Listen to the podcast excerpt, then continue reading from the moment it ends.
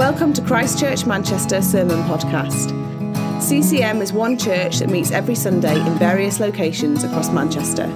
For more information about who we are or about our Sunday meetings, please visit www.christchurchmanchester.com. My home is not on this About 13 years ago, I lived in London, and a part of London that I think some of you are quite familiar with called Cockfosters, which was suburban, leafy North London, quite a posh area where people would tend to live who then worked in the centre of London. But 13 years ago, I was getting ready to move away from Cockfosters. And my situation there was pretty sweet, actually. I, I was doing youth ministry. I, I had a job that I really liked doing. I was working with this church that had loads of great groups for kids and for young people. I had responsibilities. I, I had people on the team who were lovely people. I had great friendships there. They also paid pretty well, uh, and they, they owned a house that I got to live in. And this is Cockfosters, North London, three bedroom, semi detached house. Me, a single guy in my 20s at the time. They're like, you have the house, Tom, you can have it to yourself. And so I got to live in this amazing house. And I decided to leave it all. And the reason why I, I, left that was because over a period of time, as I've been praying, I felt that God was speaking to me about a couple of things. And one of them was preparing to move to Manchester, uh, which was hard to do when you live in Cockfosters. Uh, and the other one was preparing to be involved in pioneering and planting new churches and sites, which is quite hard to do when you're part of a church that's an established church that's been going for a long time. So it dawned on me that to do those things, I needed to have uh, a change to my circumstances. I needed to go and probably, in the first instance, get involved with a church plant, learn a bit about what that is like. And so doing that meant I had to hand in my notice and leave the job that I enjoyed, leave the job that was paying well and taking care of everything that I needed. I needed to, with resigning the job, I needed to leave the house and find somewhere else to live. And I don't know if you know about London prices, but that isn't an easy thing to do. And it's particularly not an easy thing to do when you're about to go from having a job to not having a job and having money to not having money. Uh, I, I, also needed to find a new church, and uh, the community I'd been part of, I had great friendships in. And I found a church plan that looked really good from the outside. I didn't really know anyone anyone there. So I was stepping out of a place that I was in community into a place where I was starting again. That was quite a scary time in my life. It was a time of transition and it was a time of change. And I had worries and I had anxieties about making that change. And we're starting a new series in the Bible today. And just to, to set a bit of context for you, this is about a group of people who had a big change to make in their circumstances. So these were people who uh, were Israelites, but they were living in Babylon because 70 years earlier, the Babylonians had invaded Jerusalem. They leveled the city to, ground, to the ground. So they destroyed most of the buildings. They destroyed the temple. They destroyed the walls. They destroyed people's homes.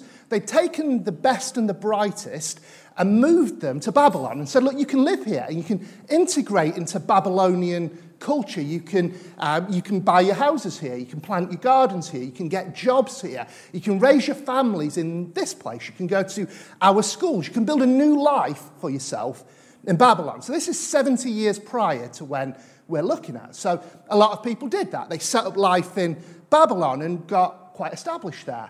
And th- these were like the grandparents' generation. So then their kids, they'd be um, kind of next generation immigrants into Babylon, probably even more integrated into culture, more opportunities for them, more things to do, more life to build there. And then another generation down, you've got people who all they know is Babylon, right? And then you've got this call given, oh, by the way, now you're allowed, if you want to, to go back to Jerusalem. Jerusalem had a lot of significance spiritually. It was a place that God had worked historically. It's a place that a lot of the promises of God linked into. So you've got people here in Babylon who've got this choice to make, this tension between a place that they were probably quite comfortable, where life was set up to work, where things were, were good for them. Do they move to a place that there's nothing there? There's no nowhere to live, no temple, no walls, nothing. It's, it's a bit decrepit as a place. Why would you go from here to here? Well, the only reason is if you think that that's a thing that God might want you to do. So it parallels in some ways my situation, although on a grander scale, of moving from a place where you're quite well set up to a situation where you're stepping out, where you've got worries, where you don't know how it's going to go because you think that God's in it. Well, at that day, you had a, a guy called Zechariah.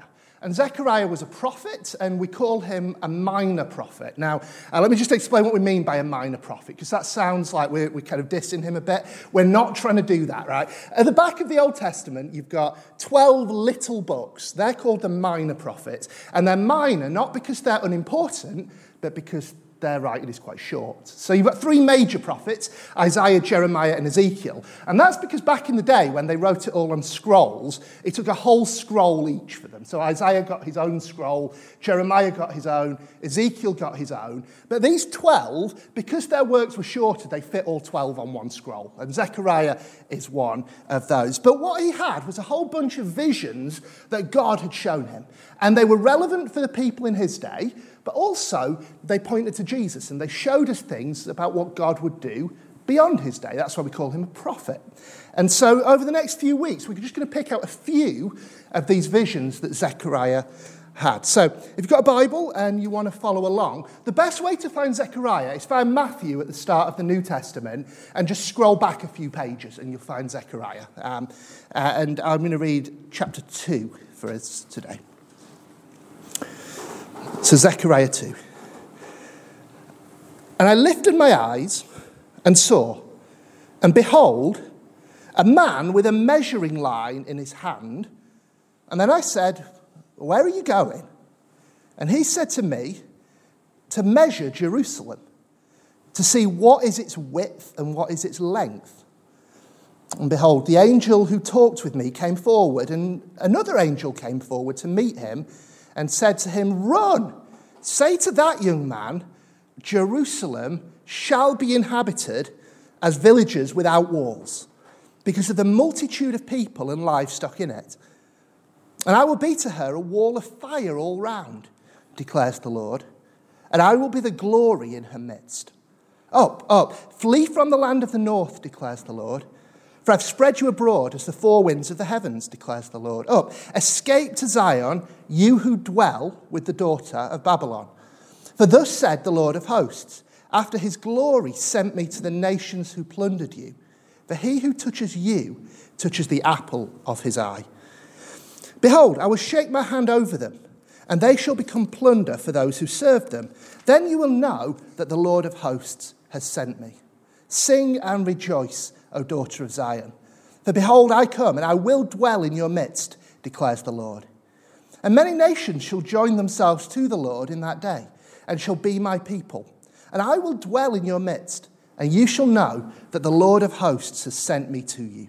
And the Lord will inherit Judah as his portion in the Holy Land, and will again choose Jerusalem.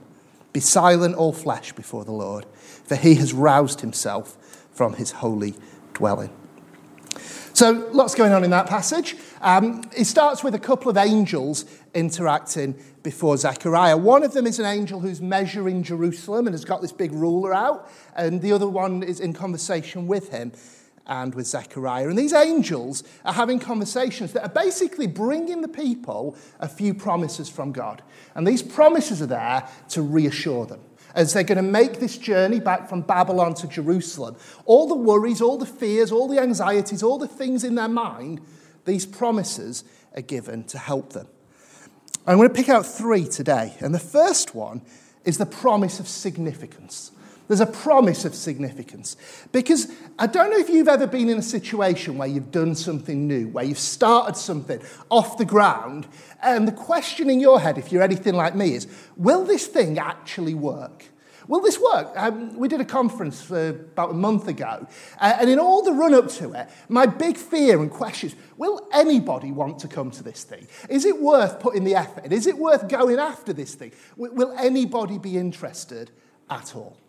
Now, coming from Babylon to Jerusalem, if I was there, one of my questions would have been look, if I move to Jerusalem, will it just be me and a few other people? Or, or are loads of people going to come? Is this city actually going to get rebuilt or not?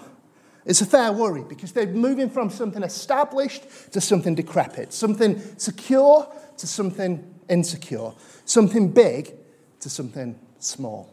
And actually, whenever we pioneer, we do that. I don't know how many of you have had the experience of moving out of your parents' house. That's the classic experience, isn't it? Of moving from something.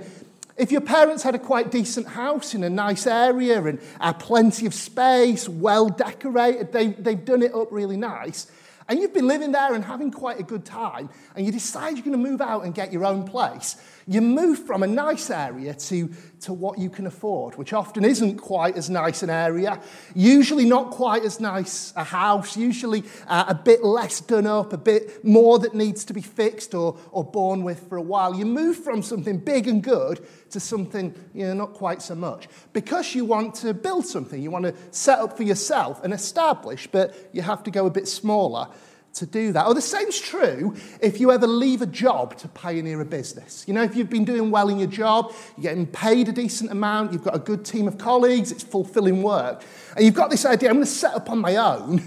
At that point, you usually get less money, you usually get less good working conditions, there's usually less people on the team because you're trying to scrap it out from the ground up, at least initially.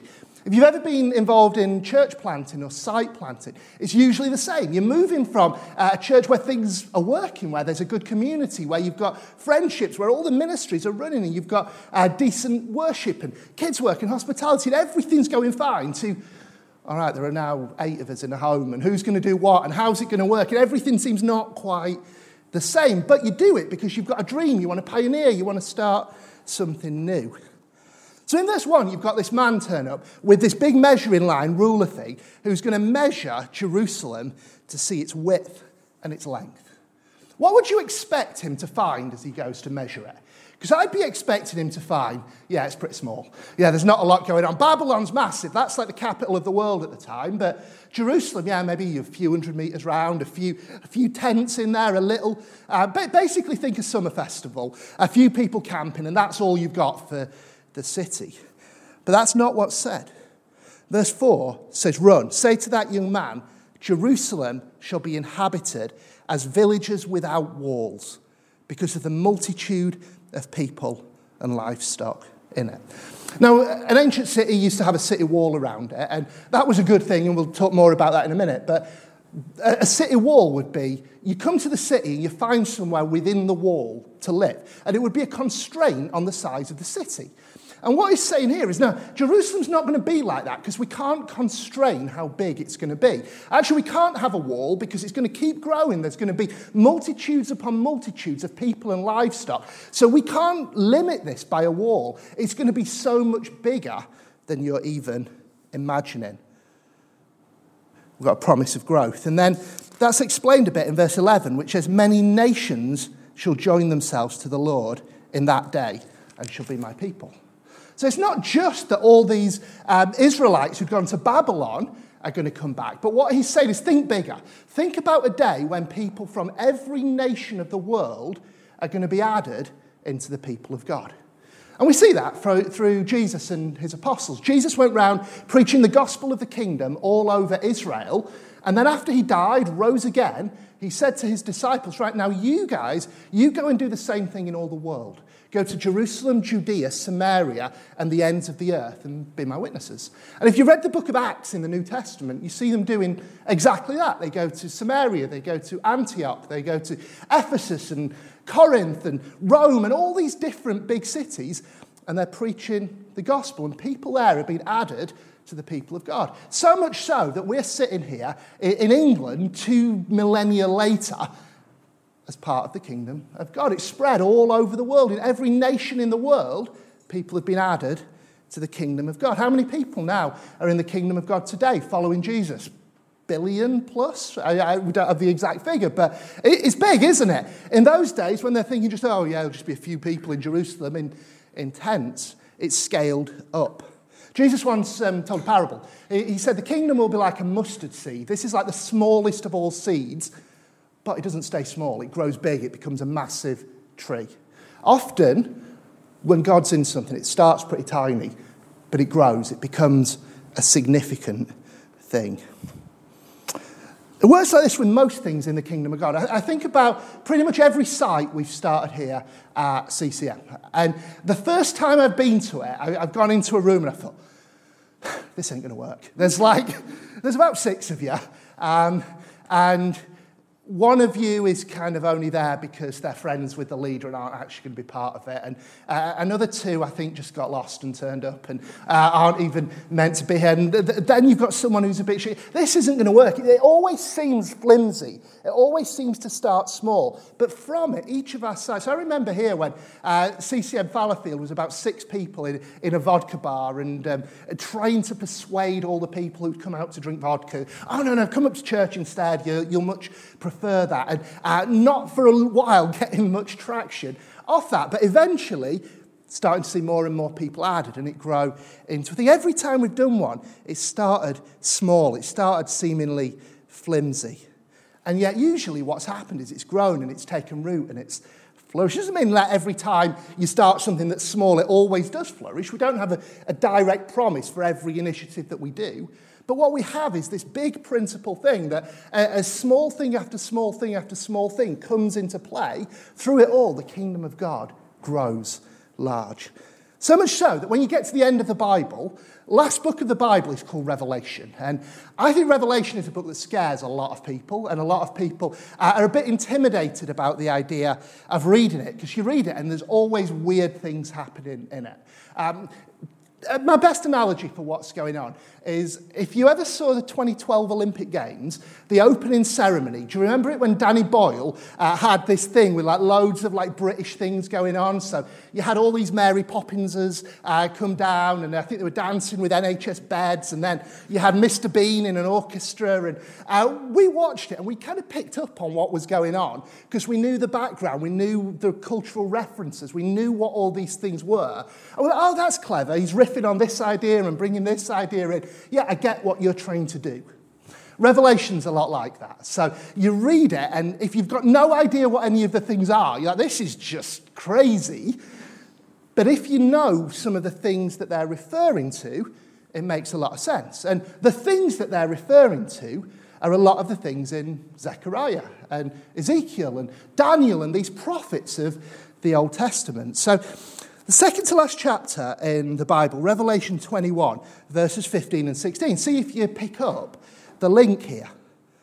And one spoke with me, the one who spoke with me had a measuring rod. You see, he's going back to the same idea of gold to measure the city. And this is talking about the New Jerusalem and its gates and its walls. The city lies four square, its length the same as its width. And he measured the city with his rod 12,000 stadia.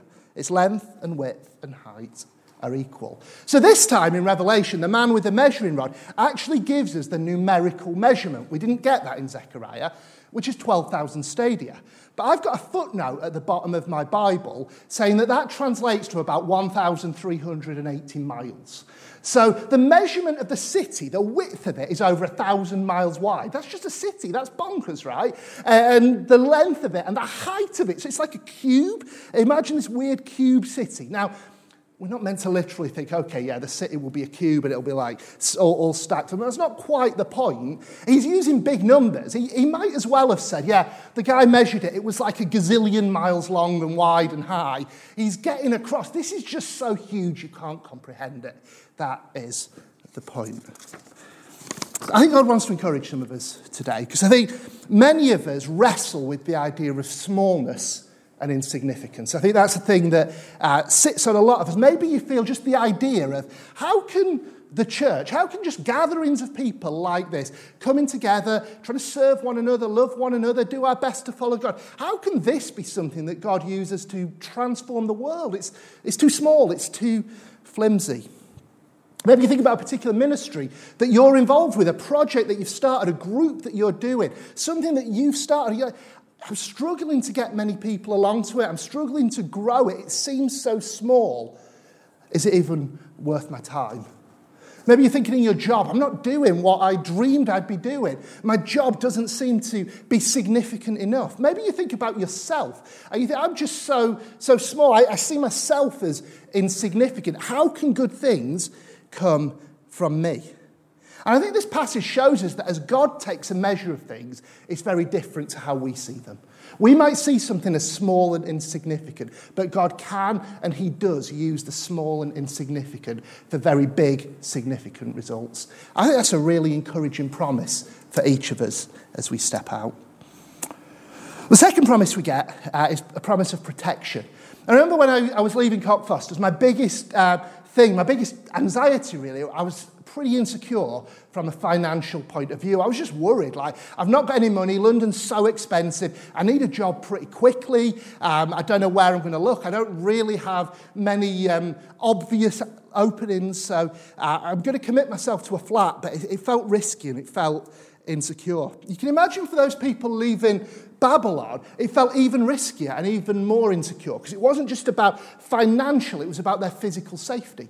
Because we've heard it will be a city without walls, but if I was going there, I'd be like, hang on a second, a city without walls. Aren't walls quite important for a city? Because don't walls protect you from travelling bandits coming in and beating you up and nicking all your stuff? And, and aren't walls quite useful if there's an enemy army there to stop them getting in and taking it off you? Or uh, won't walls stop any wild beasts roaming the land from just coming into the city? I'd quite like a wall. Uh, and so you can imagine there's a feeling of worry and insecurity.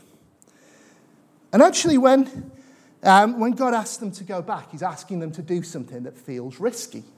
And there's all sorts of times that people uh, are asked by God to do risky things. So sometimes you might be asked to lay down a well paying job uh, and to do something that's much less secure, that's much less well paying for the sake of God's kingdom. That feels risky.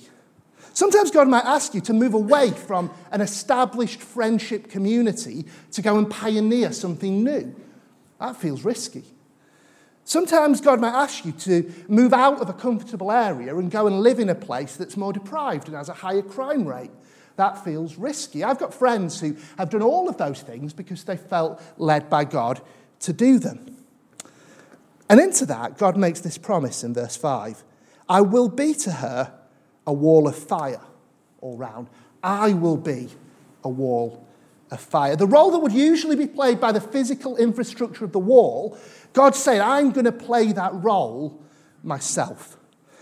Now, I think physical walls can be quite useful. A couple of years ago, I went to Chester and we walked on some of the city wall uh, there. I don't know if you've seen it or in other old cities. I can imagine if you lived there, that wall would help you feel secure. It would help you feel safe. They do offer some protection, right? But walls can fall. We know that. that. That's the whole point of siege warfare. Enemies would bring big equipment, they could get past the walls, they could take the walls down. They help a bit, but they don't give full security. But now picture God Himself as a wall around the city. Which wall is stronger? People might be able to tear down the physical walls of Chester, but they're not going to tear down God as the wall of fire, the protector of his people. I think we need a perspective shift. So often we can get a sense of security from earthly things that only go so far. So we feel secure because we've got a job, or we feel secure because we've got a savings account, or because we've got the nice house in the nice area, or whatever it may be. And we miss the fact that all of that stuff is temporary and all of that stuff is vulnerable. And all of that stuff can be taken away, just as walls can be torn down. But when you put your trust in the Lord, he will never fail you and he will never forsake you. Corrie ten Boom was someone who uh, was around at the time of the Second World War. She was sent to a concentration camp because her and her family were helping Jewish people escape from the Nazis. So eventually she was caught and sent to one of the camps. But she said this She said, The safest place to be is in the centre of the Lord's will. The safest place to be is in the centre of the Lord's will. And that's what we see in this passage because as they followed the Lord's will, the Lord said, I'll be that fire around you.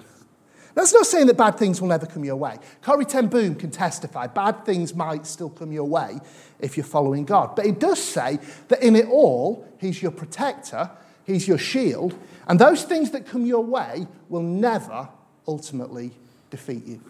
That's what it says in Romans 8. Who shall separate us from the love of Christ? Shall tribulation or distress or persecution or famine or nakedness or danger or sword? No. In all these things, we are more than conquerors through him who loved us. These things might come our way, but because God is our protector, and ultimately through Christ and what he's done on the cross for us, those things can never defeat us. We are more than conquerors. And then you've got this final promise, and that's the promise of the presence of God. The most important question in anything that we want to do is Is God in this? We had a guy preaching here about two or three months ago called Emmanuel. I don't know if any of you were around. He's uh, a guy from Uganda who's led a whole movement of churches there, started hospitals, schools, and churches throughout East Africa. And um, he's based in Uganda himself, but has pioneered into South Africa, into Burundi, into Rwanda, into South Sudan, into lots of other countries around that part of the world. And after the service, I had the job of driving him down to Worcester, which is uh, where he was staying. So I had a couple of hours in the car with Emmanuel. And one of the questions that I asked him during that time was Emmanuel, how do you decide what to do? How do you decide where's the next place? What's the next project? And he said, Tom, everything that we've done, I've asked God. And God's shown me a sign what to do. I only want to do something if I know that God's in it. And that's the right attitude, isn't it? We want to do what God is up to. We want to join where God is working. That's why I made that move from Cockfosters, because I thought God was speaking to me and calling me to do a different thing. And that would have been a big question for those people at the time. Like, going back to Jerusalem, will God really be in that? Because 70 years ago, the temple got smashed down. That's the place where God's presence was. And um, it looks like maybe uh, kind of the Jerusalem deal's finished now. There's no, there's no guarantee, is there, that we go back there and God's presence will somehow be back in Jerusalem like it used to be. And besides, we've got all these stories in, in exile of how God's worked in Babylon. You read Esther or you read Daniel and you see God's been at work in Babylon. So do we really need to go back to Jerusalem? Is God going to be there? Well, he's got uh, two things in this passage that uh, speak into that. Verse 5, we, we talked about the wall of fire, but then it says, I will be the glory in her midst. And then in verse 10, it says, Sing and rejoice. Behold, I come, and I will dwell in your midst. And that was the promise. That was the reason they were being called back. Leave Babylon, go to Jerusalem. Why? Because I, the Lord God, will be there. I'll be with you. God wants relationship with people. And He said His presence will be there in Jerusalem. And so, even without the other things, even without the promise that it would grow or be protected, even if it was just a few tents around this uh, rundown city, if God's presence was going to be there, then that's enough. Francis Chan said that God's presence is all that matters. I remember when I was 19, um, I hadn't become a Christian yet, but I was kind of on the edge. I was asking a few questions, starting to explore faith. And I went along to a meeting on my university campus that was, um, I guess, a little bit like a church service. There was a bit of teaching, there was some prayer, there was some uh, singing. And I remember the first time I went, during one of the songs, I just had some shivers start running down my spine. And uh, I did what most people would do, and I just dismissed it and thought, yeah, it's probably drafty or something like that. Um, until the next week. And then week two, we were singing, and same thing happens. I start getting shivers running down my spine. And it happened like four or five weeks in a row. And eventually, I got to the point where I was like, I need to ask someone what's going on. Like, is this normal? Is this happening to everyone else? So I said to my friend Ollie, like, Ollie, during the singing, I keep getting shivers down my spine. What's that all about? And he said, Tom, you're, probably not going to believe me, but I think you've met with the presence of God. I, I, think God is trying to get your attention in this way. And um, it took me a little while longer, but eventually I realized he was right. And God had got my attention. And so I started following him. I gave my life to Jesus. The presence of God is so powerful. But the presence of God isn't mainly about getting shivers during the worship. That's not the, the heart of it. There's a much deeper truth. And that's if you're following Jesus, you have his Holy Spirit with you all the time, wherever you go, whatever you do. When you feel it, when you don't feel it, you know his promise is, I will never leave you and I will never forsake you. As followers of Jesus, he is with us wherever we go. And we do crave those uh, experiences where, where we sense his presence in a powerful way. Just the same as with anyone who you care for. Of course, you want to enjoy being in their presence uh, and know that and dwell in it. And I believe we can experience God's presence, both on our own as we're, as we're praying and enjoying our time with Him, and together as we gather. We're called the church, the temple of the living God. We're like the bricks that make the dwelling place of God. So as we gather, I think we will experience the presence of God. So we're going to go back into a time of worship now. Maybe uh, Bethany, and if you jump forward, please. And as we worship, let's Let's expect some things to happen. Let's expect some experience of God's presence. God is with us, God is here, and let's expect Him to meet with us. Let's also expect our faith to rise, for God to do something big and significant. In all those areas of life that might seem small, let's ask God if we can have a new perspective on things, to see things His way and how He is growing and building His kingdom. And then let's find comfort in his protection, that he's promised to be this wall of fire, that he, he's our guardian, that he's our shield, and that whatever's going on that makes us feel worried or insecure, let's lean into the comfort that comes from knowing that.